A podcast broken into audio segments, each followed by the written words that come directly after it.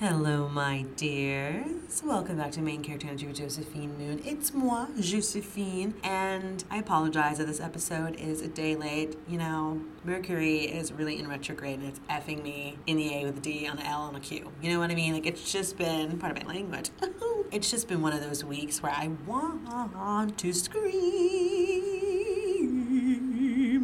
That's where I'm at in my life. So I thought I would rather bring you an episode when I've regained myself and I'm here. So, for this episode, there's going to be a lot that I'm going to discuss about one thing in particular. I really have no other topics that are of interest to me this week other than what I'm going to talk about. Before we get into that, I just want to let you guys know where I'm at in my life because I know you're all screaming at me like, "What are you up to? What's new, baby?" I'm going to tell you. I'm to tell you. Well, um, firstly, I become a vegetarian mostly. It's to be Monday through Friday for me. I'm to be vegetarian on the weekends. I'll have like chicken and fish, but I'm just trying out a new lifestyle. I told you guys last week that once summer comes, like I'm gonna be showing off the body. You know what I mean? So I'm gonna start eating healthy. And I had my first salad, the first salad of my entire human life the other day, and it wasn't bad, but it's gonna be quite the journey for me. This new salad life. Like, is it really a meal or is it like uh, an appetizer? What is it? Who knows? But it's been nice. That's my journey right now. Literally nothing else is going on in my life. I'm trying for the month of February to not shop, and it's been a bit of a struggle. I'm not gonna lie to you guys. I wouldn't lie to you. Well, yes, I would, but hmm. I'm trying not to shop, and it's been a real struggle. So all I can do these days is make healthy food and cry myself to sleep. You know, the usual.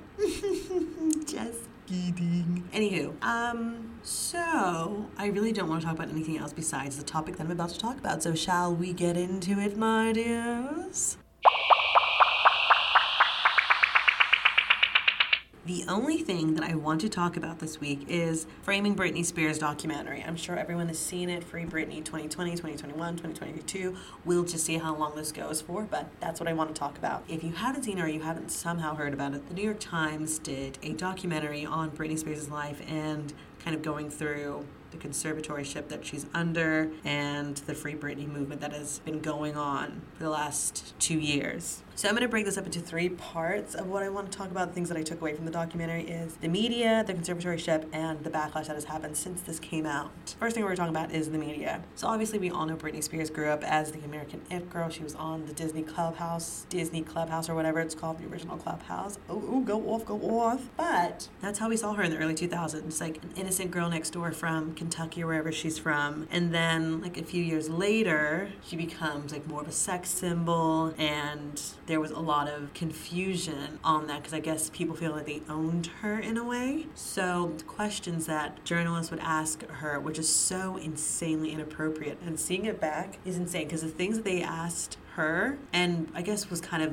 quote unquote normal or okay back then would never fly now. They were asking her, she was like an 18, 19 year old girl. They were asking her if she's still a virgin. They were asking about her breasts. They were asking a bunch of other horrifically embarrassing questions, and she answered them with grace. But if someone ever asked that now to a young girl, are you a virgin? Like they, I don't even know what would happen now. It's not even that they would be canceled, they would never be seen again. Like that's insane. It's just not something you would ask. But that's the kind of mindset that happened in the early 2000s. Like a lot of things were okay to say and do. And I feel like that really affected her. And a lot of other artists from her time kind of had that kind of spiral, but they didn't have it as aggressively as her, or they had a better team. That's probably what it was around them to where they didn't get affected as much as she did. I digress. She was she became more of a sex symbol. Like in the music that she did, the music videos, the performances, a lot of the things, okay? And then they kind of go through her relationship with Justin Timberlake very briefly, which don't worry, I'm going to get to that because I've got some comments. They kind of say that's when it started to happen that everyone kind of she was more of a joke, you could say. After their breakup, obviously we all know Justin Timberlake did a song about a Cry Me a River, and in the music video, he has a girl that looks just like Britney Spears. After that music video came out, she was just painted as a whore. Um, and people looked at her differently, and the jokes that people made about her, and the questions they would ask her. Like in the documentary, they show a clip of Diane Sawyer back in the day asking her, like, what did you do to Justin Timberlake? Why do you make him feel so sad? And she just starts weeping. Like she's so distraught and embarrassed and uncomfortable. And it's like, what does it matter? Are not in their relationship. You don't have to ask her what, what you did to him. You would never ask someone that now. But whatever. Since that point, she just kind of decided not to care. It looked like she just decided not to care what anyone else what anyone else really thought of her by the music that she had come out. It's Britney. You know what I mean? So from there, Justin Timberlake really painted her as a villain and continued on with that narrative for a very long time, but we will get into that later. And then kind of after that phase of her life, she started to party more. And that's when we saw like her with Paris Hilton and Lindsay Lohan going out raging, having the time of their lives. And that's when she kind of started to date and end up marrying Kevin Federline, which wasn't he like her dancer? I don't remember. I need someone. I need John Thomas, honestly. He would probably know. I'm pretty sure he was her backup dancer at some point. And that's when it kind of started to go horribly downhill for her. It just seemed like she didn't have anyone around her who wasn't a yes man or was actually looking out for her because her dad wasn't really part of their lives at that point. It was just her mom. That's when it kind of, we started to see the spiral of them and it just seemed very toxic and unhealthy of a relationship that they had. And then they had kids together and they had a horrible show together as well, which I'm glad they didn't really go into too much. We started to see how she was becoming a different person from her breaking up with Justin Timberlake to like five or six years later, where she's married and she has kids with Kevin. And then they break up. She's seen as a really bad mother, and that's what people are constantly asking her in interviews and there's articles, and she's constantly being followed and asked, like, why are you such a bad mother? Like, what's going on? Like, why would you let them do this? Usually, the mom always gets the kids. You know what I mean? That always happens with celebrities, but in this case, she did not get full custody of her kids Kevin did, I think that's kind of what really broke the camel's back. You know what I mean? I would probably, well, I don't want kids, but if I lost my kids and everyone was calling me a bad mother and everyone wasn't looking at me the way they used to when I used to be America's It Girl, I would start to lose my mind as well. And I think that really contributed to her infamous breakout when she like has the umbrella in her hand and she's like attacking the car. Apparently that night she went, she had tried to go and see the kids with Kevin and he wouldn't let her in and the paparazzi were just like photographing her and it was probably a really embarrassing and low part point in her life, and she was trying to tell the paparazzi like, "Leave me alone, like this is not the night, like leave me alone," and they just weren't going to do it. So she went boom, boom, boom to the door, and you know what? I can, I would do the same thing, hundred percent, and a shaving of the head. Like it was, it wasn't a cry for help. She was letting everyone know, like, I'm in a place right now, just leave me alone. And she was getting the exact opposite. So I completely understand where she was coming from, but she was just continuously mocked and treated horribly in the media. And I get it, the media back then was completely different. Like the way we go about things and the quote unquote level of respect we have for celebrities now than we do than we did before is completely different. As I said, like questions and things that would be asked back then would never fly now. She was a butt of the joke everywhere you went, no matter what TV show you're watching on late night or on The View. And seeing it, like I remember we all lived through it and we were like, oh, she's going through a hard time. Like that is rough. It's a Britney here, you know? But like seeing it back and being in the place that we are now when we regard mental health and things like that, it is very interesting how far we've come, but how much further we do still need to come when it comes to those kinds of talks. But I guess that's probably when the conservatorship came in because she wasn't being very smart with her money. She wasn't in a great place in her life. And it's weird that her dad was the person who was put in charge of all of her money and literally everything about her life when he was never a part of it. So I think that's one thing that I want to talk about in the conservatorship, and I hope someone can tell me what's going on because because there's already a lot of talk that she's doesn't mind still being in a conservatorship, but she doesn't want her dad to be in control of it any longer. She wants a bank to be in charge of her money. The whole Free Britney movement came out two years ago when a lot of her, maybe not two years ago, maybe last year was when it became very notable. Obviously, everyone's seen her Instagram and how like weird it is, and how she has like a completely different voice now, and she always seems like dazed and confused and not really a part of this world in any type of way. And a lot of people like, this isn't the Britney we know, which is, it's insane uh, the level of commitment people have to, to celebrities. But you know what? It might save her life. So kudos on whoever saw this first. A lot of people would write in the comments, like, wear yellow if you need help, wear this, or what's your favorite, whatever. And in her next post, she would be like talking about sunflowers, or she'd be wearing her favorite yellow shirt. She'd be like, okay, guys, this is my favorite yellow shirt. And blah, blah, blah, and she just started babbling about nothing. And a, they would keep doing this on a lot of her posts, and she would keep doing it as well. A lot of people are saying that if she doesn't care about this conservatorship and she's not and she is in a good place and she would have like spoken up about it already but she hasn't and she's quote unquote giving signs to people letting them know like she's not happy she's trying to get out of this like she's in an unsafe environment with however her dad is blackmailing her or doing to her which a lot of people are probably it's believed that he's probably luring her kids over her which is probably why she would be going along with us and trying her best to like give signs to people letting them know that she's trying her best or to help her or whatever because I feel like that's the only thing that she cares about protecting. I think if it, she didn't have any kids and this was the situation she'd be speaking of, she wouldn't care. But I'm assuming because her dad has literally the rights to literally every part of her life,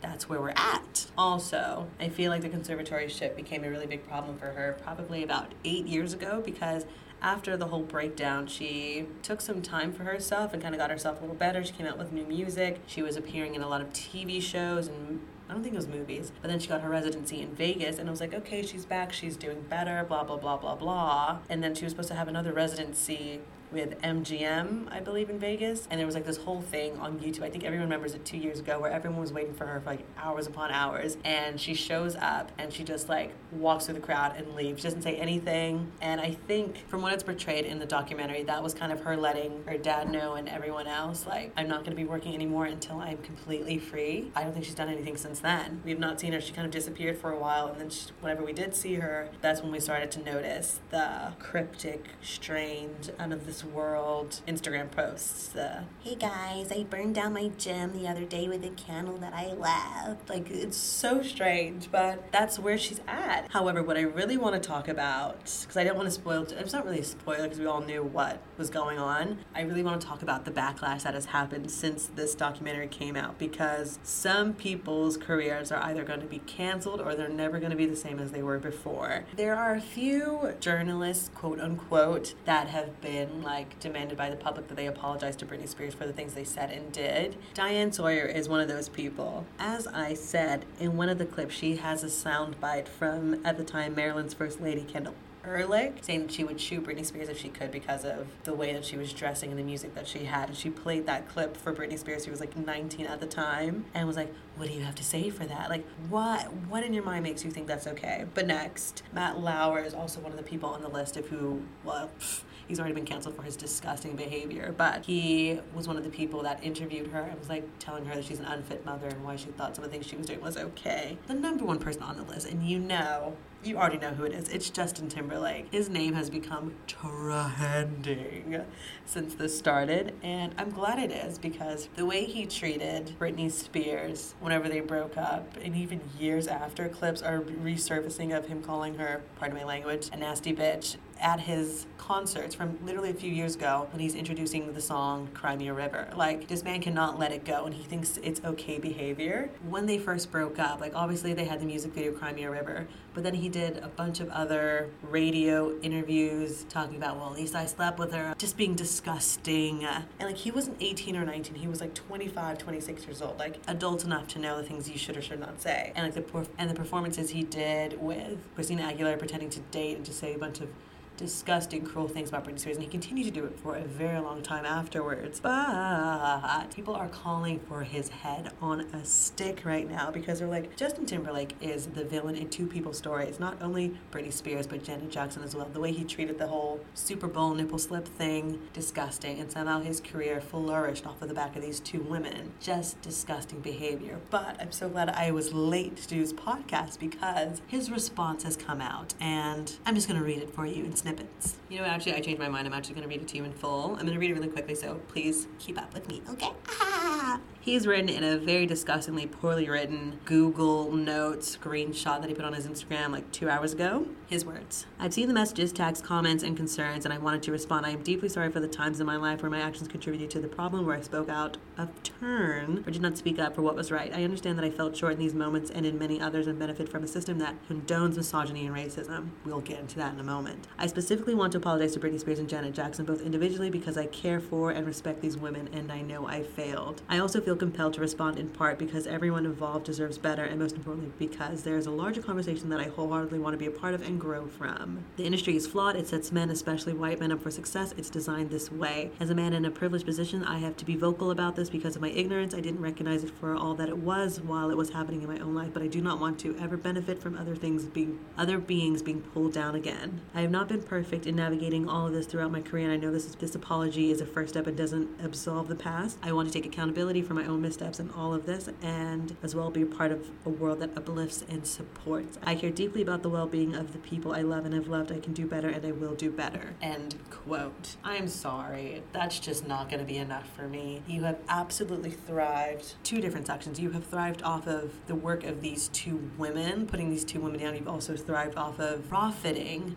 from African American workers, music, style, and culture. And this is not enough. As a woman and as a woman of color, this half ass apology can be thrown in the trash with his career. I did love Justin Timberlake. I was one of the people in the early 2000s who didn't really see how bad his behavior was, but seeing this, well, for the past few years, I've been skeptical of him. But this, I'm sorry, Justin, this is not enough. You have been very problematic in a lot of ways. Since this has come up, a lot of other backstories of things he has done off of other musicians have come out. His beef with Prince and Prince's family, his beef with Cameron Diaz and Jessica Simpson, the disgusting way that he treated her. And it was a story that came out and it was kind of looked over briefly how he had a bet with Ryan Gosling when they were in like the teen club days or whatever, how whoever kissed her first got like $10. And after he went on a date with her, literally over a decade ago, after he kissed her, he literally called Ryan Gosling as she's standing in front of him saying, I won the bet. Like, he's just a disgusting human being, and his whole drama of cheating on his wife in front of the whole world last year two years ago for the supposed movie. Like, I'm sorry, Justin, like, you're not canceled, but you're done for. Your fake apologies,